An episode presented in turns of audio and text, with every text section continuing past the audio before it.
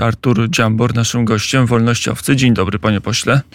Dzień dobry, panie redaktorze, dzień dobry państwu.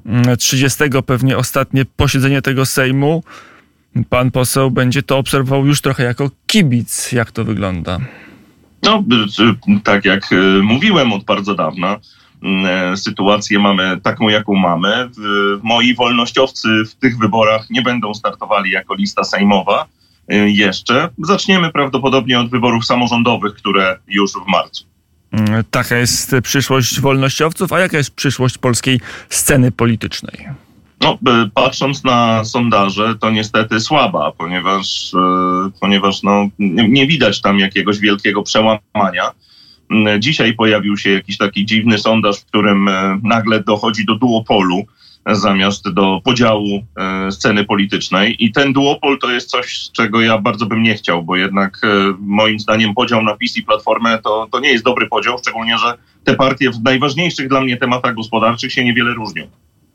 E, niewiele się różnią, a jednak mają, toczą zażarty e, bój, niemalże bój o Polskę i wydaje się z ostatnich sondaży, że ta prosta zasada, że ten duopol, ta polaryzacja będzie im służyć, a, a nie służy mniejszym partiom. Sondaż, jeden sondaż oczywiście nic, czy niewiele, bardzo niewiele znaczy, e, zgoła nic, ale jest taki sondaż, który pokazuje drastyczny spadek Konfederacji, a delikatny wzrost PiSu, wyższy wzrost Platformy, ale też spadek trzeciej drogi, spadek lewicy, to będą kolejne wybory, gdzie tylko dwa, dwie partie i dwa komitety się będą liczyć?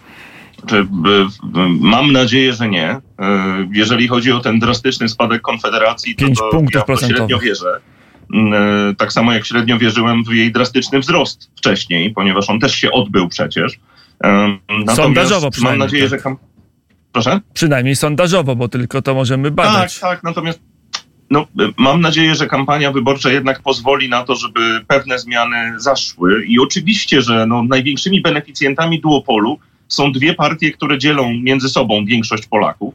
E, tylko właśnie problem polega na tym, że tak jak już powiedziałem w pierwszej wypowiedzi, one się niewiele od siebie różnią poza wizerunkiem e, i tym, że po prostu dla jednych jedni są bardziej odpowiedni, a dla drugich drudzy. Natomiast jeżeli chodzi o porównanie ich, ich czynów, ich programów, ich głosowań, no to wychodzi, że są to obie partie, które niestety e, chcą cały czas tego mocnego ucisku podatkowego i są to obie partie, które niestety chcą dalej kontynuować ten, to, te rozdmuchane programy socjalne, czyli dążyć do tego, żeby inflacja była niestety jak największa, żeby biednym było jeszcze gorzej. No to są niestety partie, które nie chcą w żaden sposób pomóc, poza tym, że jedna udaje, że jest ładniejsza od drugiej. No. Mm, a z drugiej strony mieliśmy tą konfederację. E, nie wierzył pan w ten radykalny wzrost, teraz nie wierzy w spadek. Co właściwie dzieje się z konfederacją? Czy w ogóle pan kibicuje kolegom z konfederacji?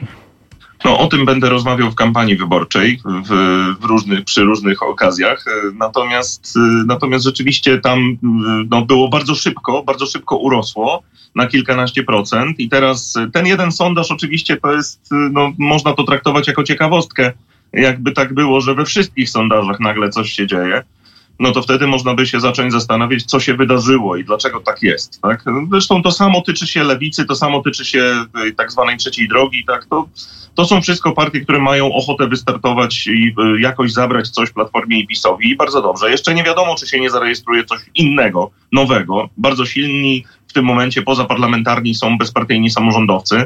Zobaczymy, czy jeszcze jakaś inna lista się nie pojawi i wtedy będziemy mogli dyskutować o tym, jak będzie wyglądała scena polityczna. Ja przypomnę, że no właściwie największe decyzje to są podejmowane na tydzień przed głosowaniem w tym ostatnim tygodniu na podstawie ostatnich debat, które się odbywają, więc tak naprawdę to my możemy sobie powróżyć z fusów dzisiaj. Emocje rzeczywiście wtedy są naj, najbardziej rozgrzane i wiele osób do urn idzie i dopiero tam podejmuje decyzje, tych kluczowe parę procent.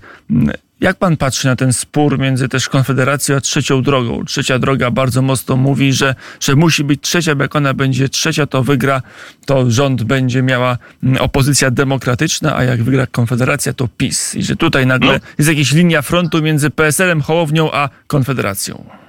No dobrze, to znaczy to umieją w metodę Donta, to dobrze, bo profesjonalni politycy powinni znać metodę Donta i jak ona działa rzeczywiście.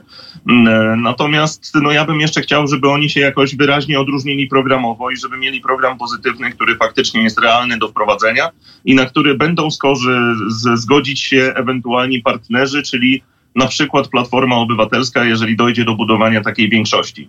Dzisiaj ja widzę, że właściwie wszystkie partie troszkę na wakacje pojechały i e, do wszystkich partii należy mieć pretensje, a widzę przy okazji bardzo ciężką pracę właśnie Platformy i PiSu.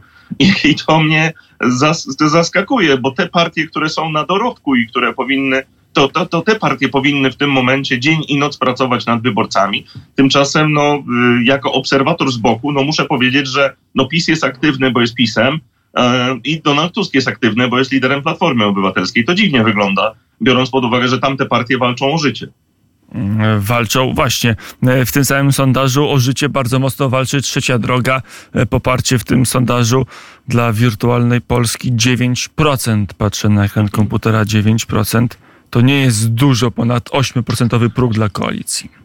Tak, natomiast to przy 10% wyniku osób niezdecydowanych, więc jak się tych niezdecydowanych doliczy, no to mamy tam ponad 10% tak już. Jest. E, ale ja, ja uważam, że to był błąd, że się zdecydowano na taką koalicję. No, no już dzisiaj to możemy sobie o tym podyskutować, bo już jest po ptokach, natomiast y, no, y, to jest ryzyko Rejestracja bardzo duże. list 6 września, więc chociaż y, Szymon Hołownia wyrejestrował swoją partię, którą miał tak w zanadrzu, więc już on jest na pewno na, w trudniejszej sytuacji. Tak, no ale, ale, jednak, ale jednak uważam, że to jest błąd, że jednak doświadczenie lewicy powinno czegoś nauczyć całą resztę sceny politycznej i dopóki nie ma się, nie wiem, 20%, nie próbować e, koalicji, bo jest to bardzo duże ryzyko. Jeszcze będziemy mieli 1 października ten wielki marsz Donalda Tuska, a przecież jego celem jest y, zduszenie no, trzeciej drogi pod próg, tak? Także ja im nie wiem, y, ja się dziwię, no ale zobaczymy, jak to się skończy w październiku. Jeszcze zaraz przejdziemy do spraw merytorycznych, ale jedno pytanie takie taktyczne, bo to jest też ciekawe, no moment układania list tam się gotuje jak w ulu, niech mi państwo wierzą wśród polityków i każdy o tym rozmawia. Jak pan rozumie to, że Michał Kołodziejczak znalazł się na listach koalicji obywatelskiej, a pan mm, się no, nie znalazł na listach trzeciej drogi jako zbyt radykalny? O co chodzi? No, dla mnie nie było propozycji żadnej, natomiast e, Michał Kołodziejczak e, to jest taktyka.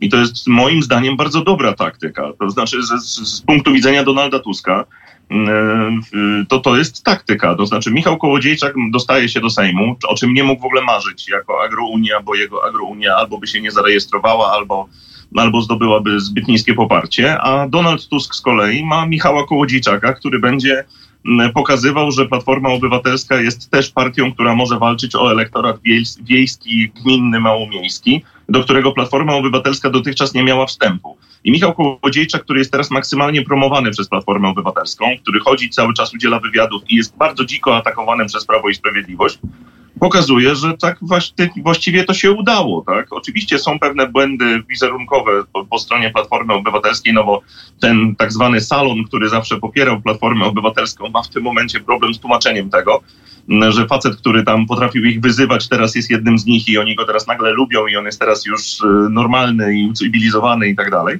No ale to jest moim zdaniem właśnie taki ruch, jaki powinny wykonywać wszystkie inne partie polityczne, które chcą zdobywać poparcie.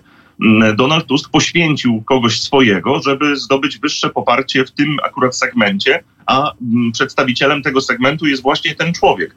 To jest dobra taktyka, no trzeba to powiedzieć.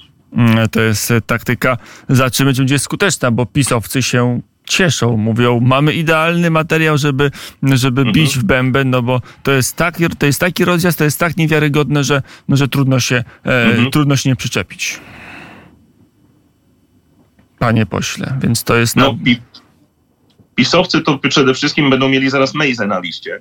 Jak będą mieli Mejzę na liście, to dopiero będzie rozmowa zupełnie inna, bo y, moim zdaniem to, to będzie strzał w, w oba kolana właściwie, jeżeli takie coś zrobią. No to zobaczymy, ale rzeczywiście tak zapowiada Adam Bielan, że taka osoba się pojawi na listach Prawa i Sprawiedliwości. Merytorycznie Artur Dziambor naszym, naszym gościem, to merytorycznie teraz o programie porozmawiajmy.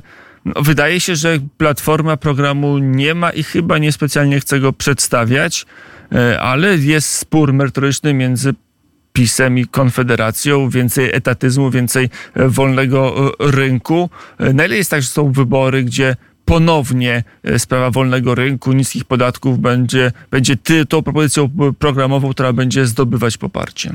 No, jest numerem dwa według badań oficjalnych, a ciężko jest tym badaniom nie wierzyć. To znaczy, na pierwszym miejscu jest oczywiście bezpieczeństwo i dlatego hasło wyborcze Prawa i Sprawiedliwości to jest tam bezpieczna Polska, tak? Na drugim miejscu jest inflacja i drożyzna. I to z tą inflacją i drożyzną wiąże się wszystko to, o czym mówią środowiska wolnorynkowe od zawsze. I tutaj środowiska wolnorynkowe mają swoje pole do popisu i mogą pokazać, jak dobrze będą wpływały ewentualne rozwiązania tych środowisk wolnorynkowych, gdy zdobędą władzę. Wiemy doskonale, że Prawo i Sprawiedliwość takim środowiskiem nie jest. Jest wprost przeciwne, jest po prostu partią socjalistyczną, mm, etatystyczną i rozdawniczą. Tak? Więc wiemy doskonale, że Prawo i Sprawiedliwość nie będzie tą partią, która będzie takie zmiany wprowadzała. Ja tu widzę ogromne pole mm, i myślę, że kampania wyborcza powinna się właśnie oprzeć nie bardziej o memy, tylko właśnie bardziej o tłumaczenie ludziom, na czym świat powinien polegać i też tłumaczenie troszkę podstaw ekonomii, które Prawo i Sprawiedliwość przez te 8 lat próbowało zakopać pod ziemię. I to jest odezwa właściwie do wszystkich partii politycznych, może poza lewicą, no bo lewica popiera dokładnie to samo co PiS, jeżeli chodzi o gospodarkę, mm, ale do wszystkich partii politycznych, które chcą porozmawiać poważnie o, e, o tym, jak powinno wyglądać e, życie gospodarcze, życie finansowe, nasz budżet państwowy. Przecież my mamy dzisiaj sytuację, w której po podwyżce z 500 plus na 800 plus, a przypomnę, że za tym głosowały wszystkie partie, poza Konfederacją i wolnościowcami, no to po tym mamy sytuację, w której 10%, ponad 10% naszego polskiego budżetu państwowego to jest jeden program socjalny. Mm, no nie da się tego w żaden sposób skomentować tak, żeby było dobrze. No, i, wszystkie partie to popierają. No, wszystkie partie z drugiej popierają strony, 13, jak się, 14 i tak dalej. Jak się patrzy na nasze otoczenie, to nie jest to nic nadzwyczajnego. Jesteśmy w średniej w krajach OECD co do transferów społecznych czy socjalnych. Tak, natomiast jesteśmy też na samym dnie, jeżeli chodzi o łatwość prowadzenia działalności gospodarczych. I tu kolejna ciekawa dana, do czego doprowadziło Prawo i Sprawiedliwość. Już nie można tego przykrywać tym, że pandemia, bo już te czasy minęły. Mamy 110 tysięcy firm, które w, pierwszym, w pierwszej połowie 2023 mm, roku się zamknęły. To jest rekord wszechczasów. Mm, tak? My idziemy po rekord roczny wszechczasów, a, będzie, a już mamy rekord wszechczasów, jeżeli chodzi o upadki firm. Firm to znaczy jednoosobowych działalności głównie, tak? no bo bo to o tym mówimy. Nie, nie mówimy o wielkich spółkach, wielkich korporacjach, tylko mówimy o małych, jednoosobowych działalnościach, takich jak ja prowadziłem przez całe moje zawodowe życie praktycznie. Mm, ludzi, którzy po prostu stwierdzili, że już się nie da, że po tym, co zrobił PiS, po tej podwyżce ZUS-u, po tym dorzuceniu tej składki zdrowotnej 9%, po prostu już się nie da, ponieważ próg wejścia wprowadzenie działalności gospodarczej jest tak wysoki, że to się zwyczajnie nie opłaca. Dzisiaj sytuacja jest taka, że człowiek, który prowadzi działalność gospodarczą, musi, co ne, musi zapłacić około 2000 zł za to, że ma czelność w ogóle prowadzić firmę co miesiąc.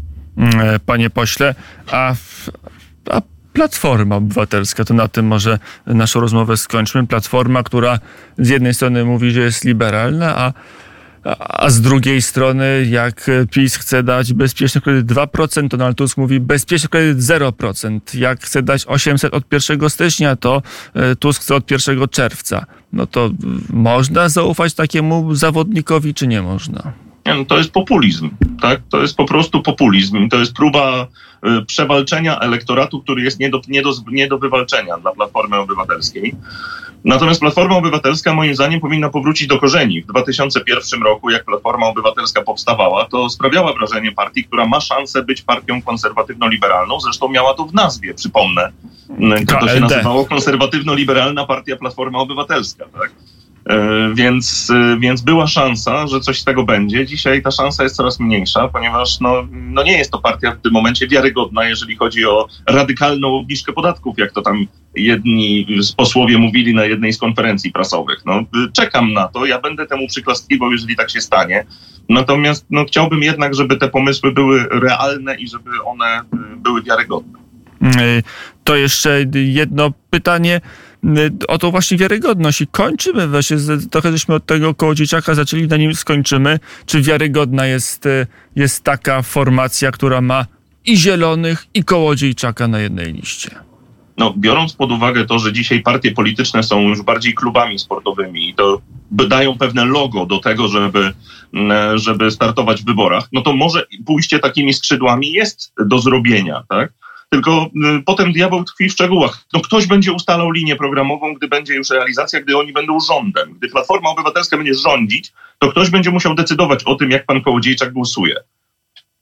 Zobaczymy, jak, jak będzie i kto będzie ustalał te, ten, ten zakres głosowań. Ale to po wyborach. Artur Dziambor, lider prezes wolnościowców, był naszym gościem. Dziękuję bardzo.